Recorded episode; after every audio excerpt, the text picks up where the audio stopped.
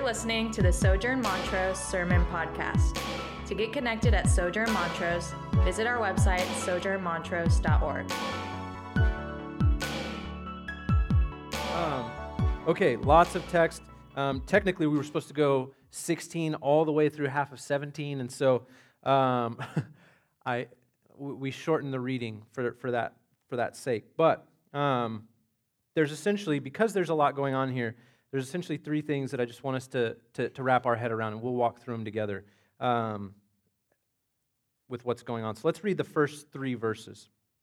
This is what it says They set out from Elim, and all the congregation of the people of Israel came to the wilderness of Sin, which is between Elim and Sinai, on the 15th day of the second month after they had departed from the land of Egypt.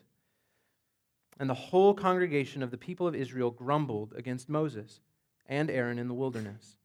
And the people of Israel said to them, Would that we had died by the hand of the Lord in the land of Egypt, when we sat by the meat pots and ate bread to the full.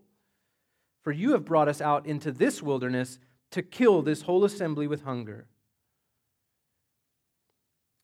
So, um, we are just a couple of short chapters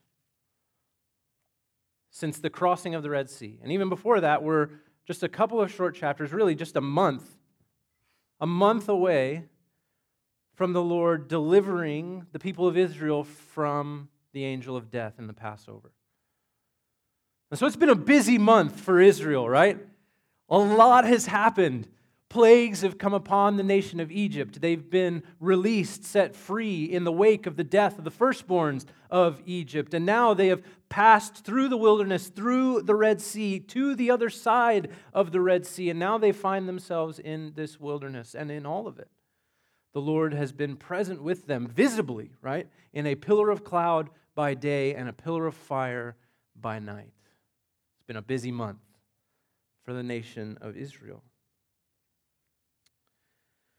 And in spite of the Lord's presence with them throughout this crazy month, the people of God are quick to forget that with God's presence comes God's provision, that God's going to provide for them, that He's with them, that He's keeping them, that He's protecting them, right? They've clearly forgotten that. And so, what do they do? They, they grumble against Moses and Aaron. They find themselves in this, this situation, which, to be fair, is a dire one. You have a whole host, a whole nation walking out into a wilderness that is ill equipped to prepare for their physical needs, right? This is an, an agrarian people. They're used to growing their crops, gathering them, storing them up for the season when it's not harvest season, right? They're, they're, they're used to being able to look into their pantry and see ample provision for not just today, but for the next day, and the next day, and the next day after that. And yet, here they find themselves in a place where they have no provision for the, for the future. Clearly, they've got some for the next couple of days, you know, maybe for the next couple of weeks even, but it's finite, and they can feel it. They can feel it. And so, all of a sudden, for the people of Israel, even though it's only been a month, all of a sudden, the people of Israel get very nostalgic. Right? We always see the past with a little bit of rose colored glasses. And they say, would, would that we had died in the land of Egypt.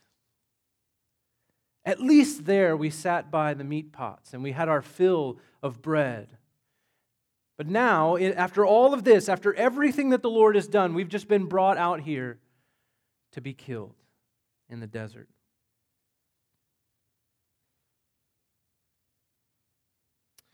Uh, if you're anything like me, uh, in, in your reading of the Old Testament, it's very easy. It's very easy to get frustrated with the Israelite people. Um, it's very easy to imagine myself in the position of God and going, you know what? No, I'm not going to listen to that.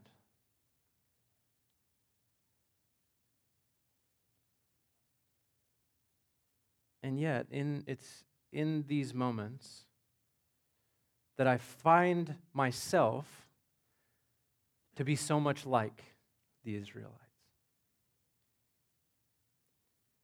in that the Lord has made provision for us. The Lord has protected us. We can, we're, we're going to talk specifically about the ways that He's done that for us. In fact, we talked about it last week, even,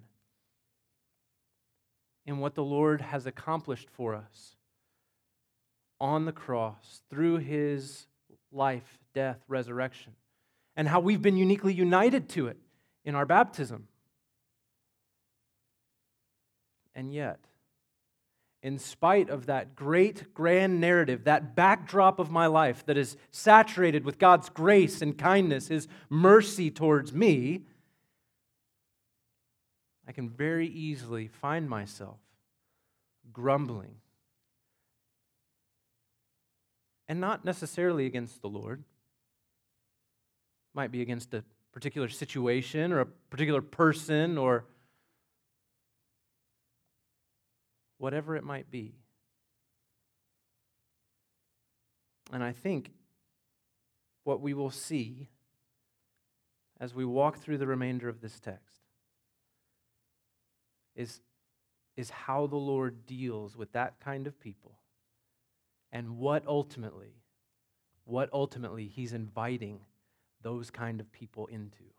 And so if you're anything like me, maybe I'm the only one in the room, but if you're anything like me, this text will be readily applicable to our day to day life. It won't be something that you'll need six years from now, two weeks from now. You might need it before you leave the theater. and so let's keep reading. The people of God are quick to forget his presence and they are quick to doubt his provision. And in verse 4, this is what God says to Moses in light of this grumbling. He says, Behold, I am about to rain bread from heaven for you, and the people shall go out and gather a day's portion every day that I may test them, whether they will walk in my law or not.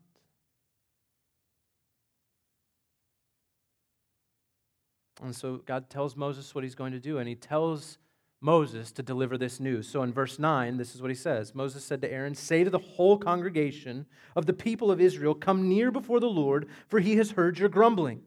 And as soon as Aaron spoke to the whole congregation of the people of Israel, they looked toward the wilderness. And behold, the glory of the Lord appeared in the cloud. And the Lord said to Moses, I've heard the grumbling of the people of Israel. Say to them, At twilight you shall eat meat, and in the morning you shall be filled with bread. Then you shall know that I am the Lord your God. And of course, everything happens according to God's word, right? What happens? That evening, quail appear and they eat, they feast upon the meat that is provided for them. And in the morning, it tells us that this bread, this flaky bread, appears in the morning with the dew.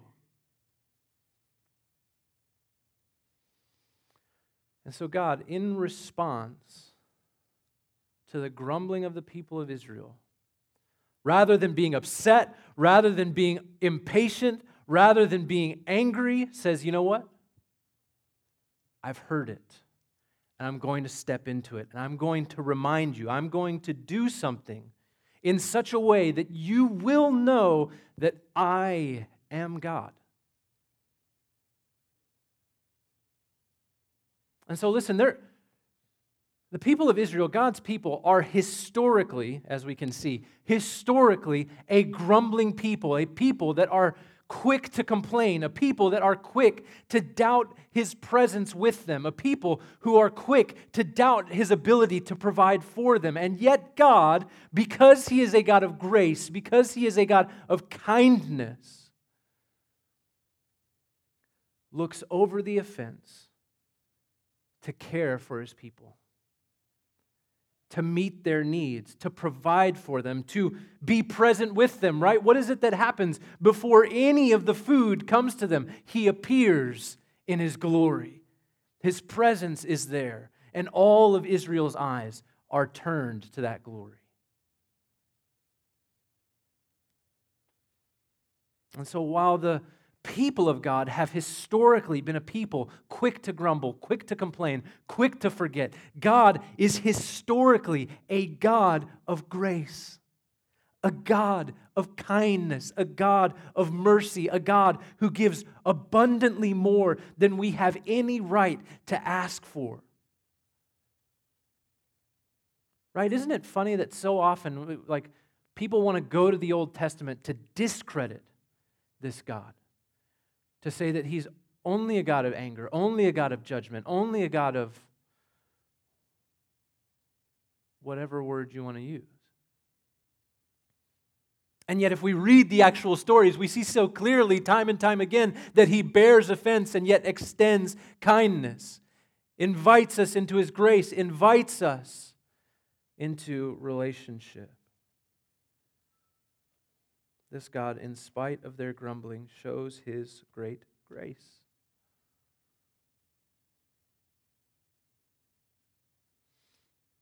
Now, I said just a moment ago that th- this Exodus is our story. So there's a couple things we need to know. One, if God's people have historically been a people quick to grumbling, quick to forgetting, quick to dismissing the kindnesses of God in our past because of the circumstances in our future, then, then guess what that means?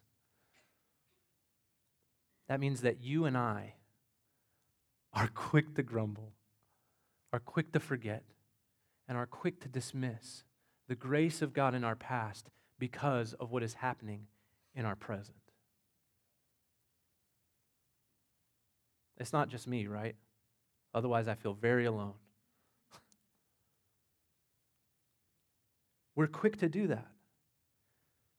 And yet, if we are historically that kind of people, we can find rest in, hope in, wonder at the God who has historically been a God of grace, who historically gives in spite of the fact that so often we complain, who out of his grace provides in spite of the fact that just a few moments later we could be found forgetful. Like that, that's just the kind of God he is. And here's what's wild, right? I think last week we, we talked a lot about how there's this wonderful deliverance in the crossing of the Red Sea that, that God works, right? It's, eh, one theologian would say that if the resurrection is the pinnacle of the New Testament, then the crossing of the Red Sea is the pinnacle of the Old Testament. And we talked about how those two events relate to each other. Right? That, that God in Jesus walks us through an even deeper sea, right? The sea of his judgment and he delivers us into his kingdom unscathed, right? And he crushes Satan in our rear view. And that when we're baptized, we're saying we've been joined to Jesus in that.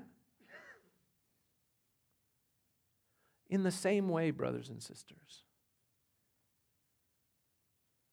in the same way, God is present and he is providing in a, in a unique and marvelous way in this text. Make no mistake. right? There's a lot of events in the Old Testament that I'm like, man, I like. I wish I was there. I wish, I wish I could see the pillar of cloud by day and the pillar of fire by night. It would be so reassuring, right? And surely I wouldn't be like those Israelites. And there's, there's some temptation with that here, too. Like, I, I want to see the Lord miraculously provide. I want to have nothing and have bread appear out of thin air, quails appear out of thin air, water from the rock in chapter 17.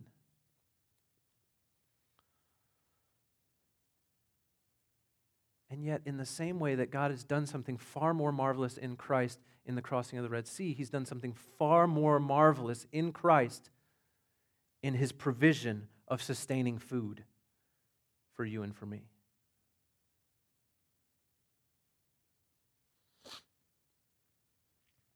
You see, um, if you're familiar with the Bible, um, there's this wonderful exchange that Jesus has where he's talking about who he is and what he's come to do. He's trying to explain it for people. And in one of them, this is what he says He says, I am the bread of life. If you take and if you eat of me, you're not going to hunger anymore.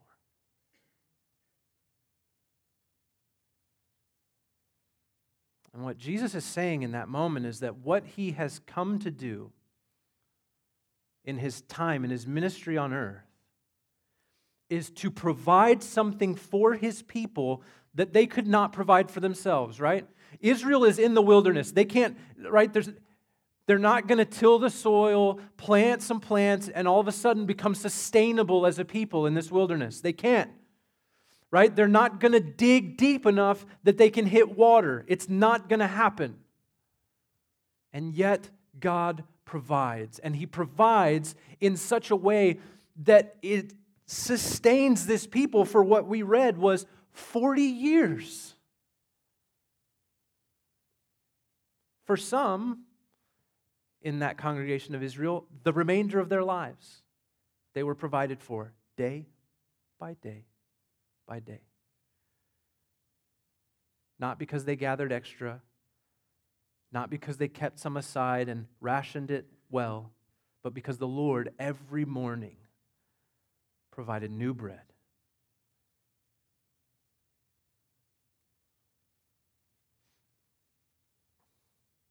You see, brothers and sisters, there's something that we need that we can't obtain on our own. And that is what Jesus came to provide. And that is what Jesus came to satisfy us with. That our hunger would be satisfied.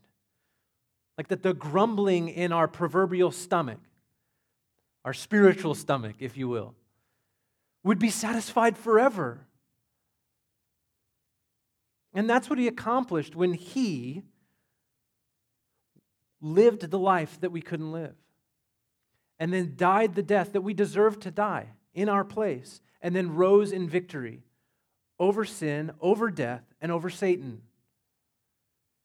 That thing that we were always chasing, that, that way of making ourselves right with God, that way of settling the debt between us that is always on our backs, if we're, whether we're aware of it or not, He came for that purpose. And so that when we relied on that work, on His work of redemption, on His payment for our sins, that we would be satisfied, that we would finally feel full, that we wouldn't keep trying to cram that emptiness with all kinds of different things that don't satisfy, with stale bread and bitter water. That's why Jesus says, I am I'm, I'm the bread of life.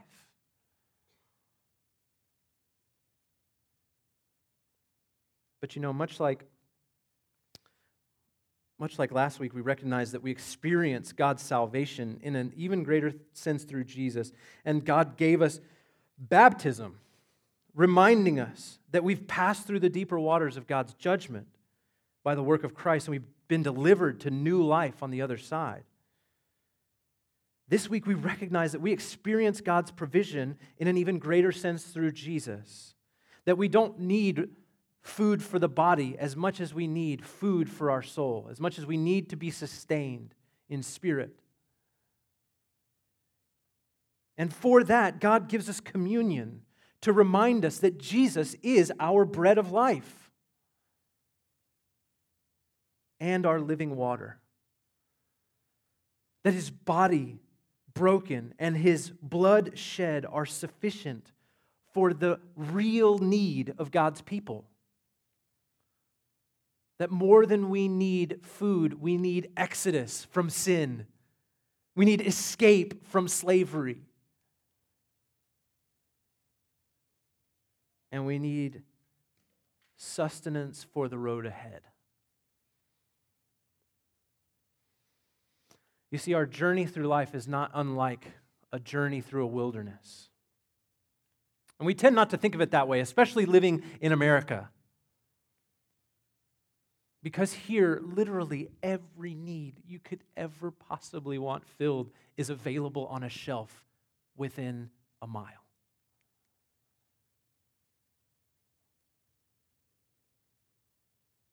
And so it's easy to think it's easy to think that if we have need, that it can be bought, that it can be purchased, that it can be satisfied in the wilderness. And yet, we need to see those storefronts, and we need to see our bank accounts, and we need to see our careers, and we need to see our families for what they are wilderness.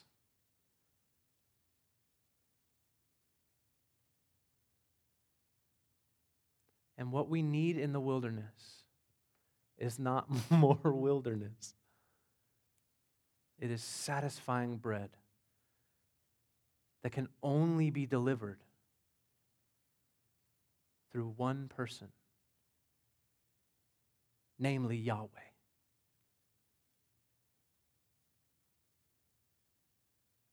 That is what you and I need. And listen, I, I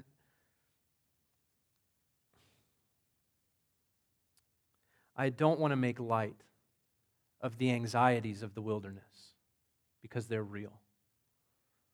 Right? Let's give the people of Israel some credit here. It is a dire situation. These are people that are used to, like I said earlier, having the grains in their store. They're used to being able to look at land that is harvestable, right? Living close to a river, a source of water, these are all things that are not, these are not luxuries. These are necessities for life. And so make no mistake, it's real anxiety. They're not just whiners, okay? Although I guess in some sense they are. I know that there are real longings and real things that we think we need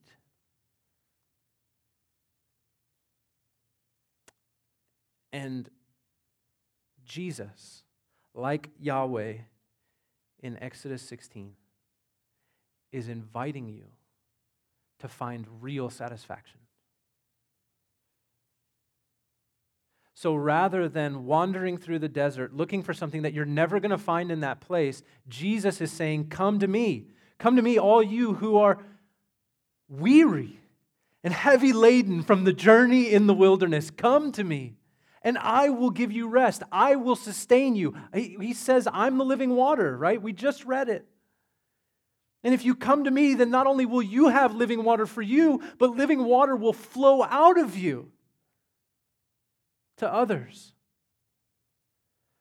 Like that God so amply provides for our need, that God so amply gives of Himself to us, that not only would we be filled, but that it would spill off into others that it would fill other people around us. And so rather than walking into every situation and every place that we go to looking for something to fill a need for us, we might actually go into places going, I don't know what to do with all of this.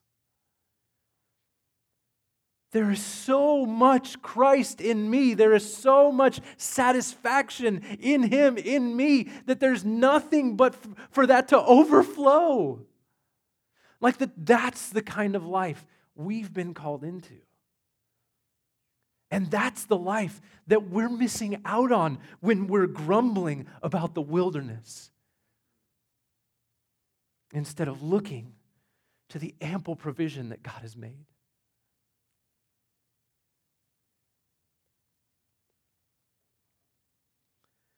And that's ultimately what this is. What this text is. It's an invitation of God for the people to trust in Him. Right? That's what He says in verse 4. Behold, I'm about to rain bread from heaven for you, and the people shall go out and gather a day's portion every day, that I may test them whether they will walk in my law or not.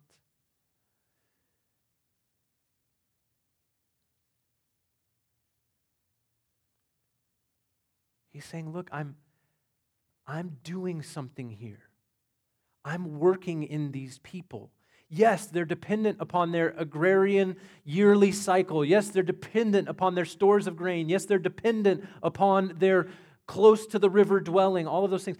I'm, I'm inviting them in the lack of those things to find sustenance and sustaining grace in me. And so, listen, brothers and sisters, any wilderness that we're walking through and any lack that we may proceed, perceive is ultimately an invitation from the Lord to find our satisfaction in Him.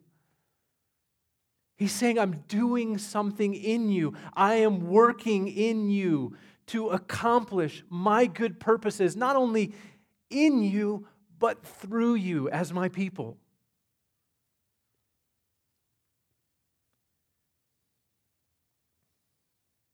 And that is why, brothers and sisters, we are given an entirely different posture um, to walk in before the Lord. And this is, this is wonderful. Uh, and this is ultimately where I want us to, to land as far as takeaways go. This is where we get just ultra practical. Two things. In Christ, in Christ, we can turn our grumbling into petition. One is acceptable and glorious and good, and one is sinful and Christ forgetting. But you see, when we, when we, when we are grafted into God's family through Jesus, God doesn't say, Look, okay, you've got everything. I don't want to hear any whining. Do you see what I did for you? I gave up my son for you. So if you could just please be quiet while we wait this thing out, you'll be in glory soon enough. Right? Like the dad to the kid in the back of the car, Daddy, I want a snack. No, just be quiet. We'll be home soon. That's not God. No, no. In Philippians chapter 4, this is what we're invited to do. We can turn our grumbling into petition. This is what it says in verse 6 Do not be anxious about anything, but in everything, by prayer and supplication, with thanksgiving, let your requests be made known to God. And get this the peace of God, which surpasses all understanding, will guard your hearts and your minds in Christ Jesus. So, what are we invited to do? We're invited, okay, we're going to experience the wilderness. There's no way out of that, not anytime soon, right? That is what this world is. And so we will walk from anxiety to anxiety. We will walk from perceived lack to perceived lack. That's going to happen. We're going to feel it. And so, what's our response, brothers and sisters? In Christ, it's not grumbling, but it's petition. It's praying to the Lord. It's an invitation to trust Him. It's an invitation to say, God, this is what I feel like I need. This is what I want. This is what I don't understand. And I'm going to trust you because I know that you're a God who provides for his people. That's who you are. And what does it say happens when we present our anxious request to him? What do we get back? We get peace from Christ. And you know what peace is? Peace is a soul that is satisfied that's full, that has no lack, not because there's no lack out here, but because we've been filled with the peace of Christ in here. We can turn our petition, our grumbling, into a petition. We can see that opportunity, that moment when we're tempted to grumble, as an invitation of the Lord to trust in Him and to give it over to Him in our prayer.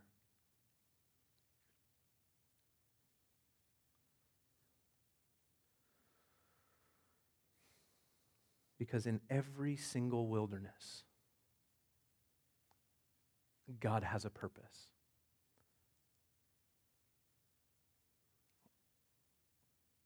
Right? Like he, he, he made that very clear in Exodus 16. I'm, I'm doing something. I'm working my glory out. It's going to be shown. You don't see it right now, you don't understand it right now. But that's what I'm doing. Well, we have the same promise in Christ this morning. 1 Peter chapter 1, verse 3. Blessed be the God and Father of our Lord Jesus Christ, according to his great mercy.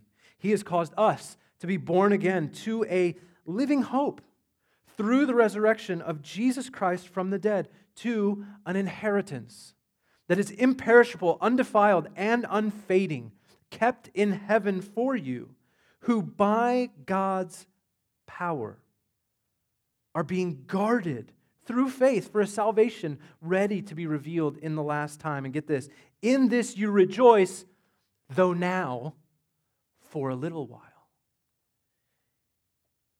You endure and have been grieved by various trials. Why? Why? So that the tested genuineness of your faith, more precious than gold, that perishes though it is tested by fire, may be found to result in praise and glory and honor at the revelation of Jesus Christ. Brothers and sisters, that is what God is doing. That is what He is up to in your life if you are in Christ. Like, that's the end game. Roll credits. That's what's happening. And so, again, we're being invited to trust. We're being invited to turn our grumbling into petition, knowing that this is our God, the one who is guarding us by his own power for a salvation ready to be revealed in the last time, though now, for a little while, you're grieved by various trials, so that the tested genuineness of your faith will, resort, will result in praise, honor, and glory at the revelation of Jesus. Let's pray. Father, thank you for this morning. Uh, again, God, just grateful to be gathered together in your presence, grateful to know, God, that you are not only near us, not only around us, but that you dwell in us by your Spirit through the work of Jesus. And Lord, we know that so often we bring our grumbling and our complaints to the table.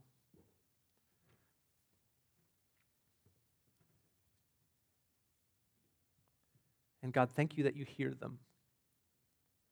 Thank you that you hear them and that you, by your power and your Spirit's work in us, turn them into petition. And that because of Jesus, you hear them, and that because of Jesus, you work in them, and that because of Jesus, every bit of glory that you intend to accomplish in us and through us will be accomplished because you are a faithful God. And so, Lord, we don't have any real response other than to praise you, other than to come to your table this morning and to say by our eating and to say by our drinking that you are the only thing that satisfies us in the wilderness. That you are the only thing that we can eat and drink of and be full for all eternity. How wonderful you are, how glorious you are to fill that cavernous hole in our hearts with your grace, with your glory, with your kindness. May we never stop singing of it.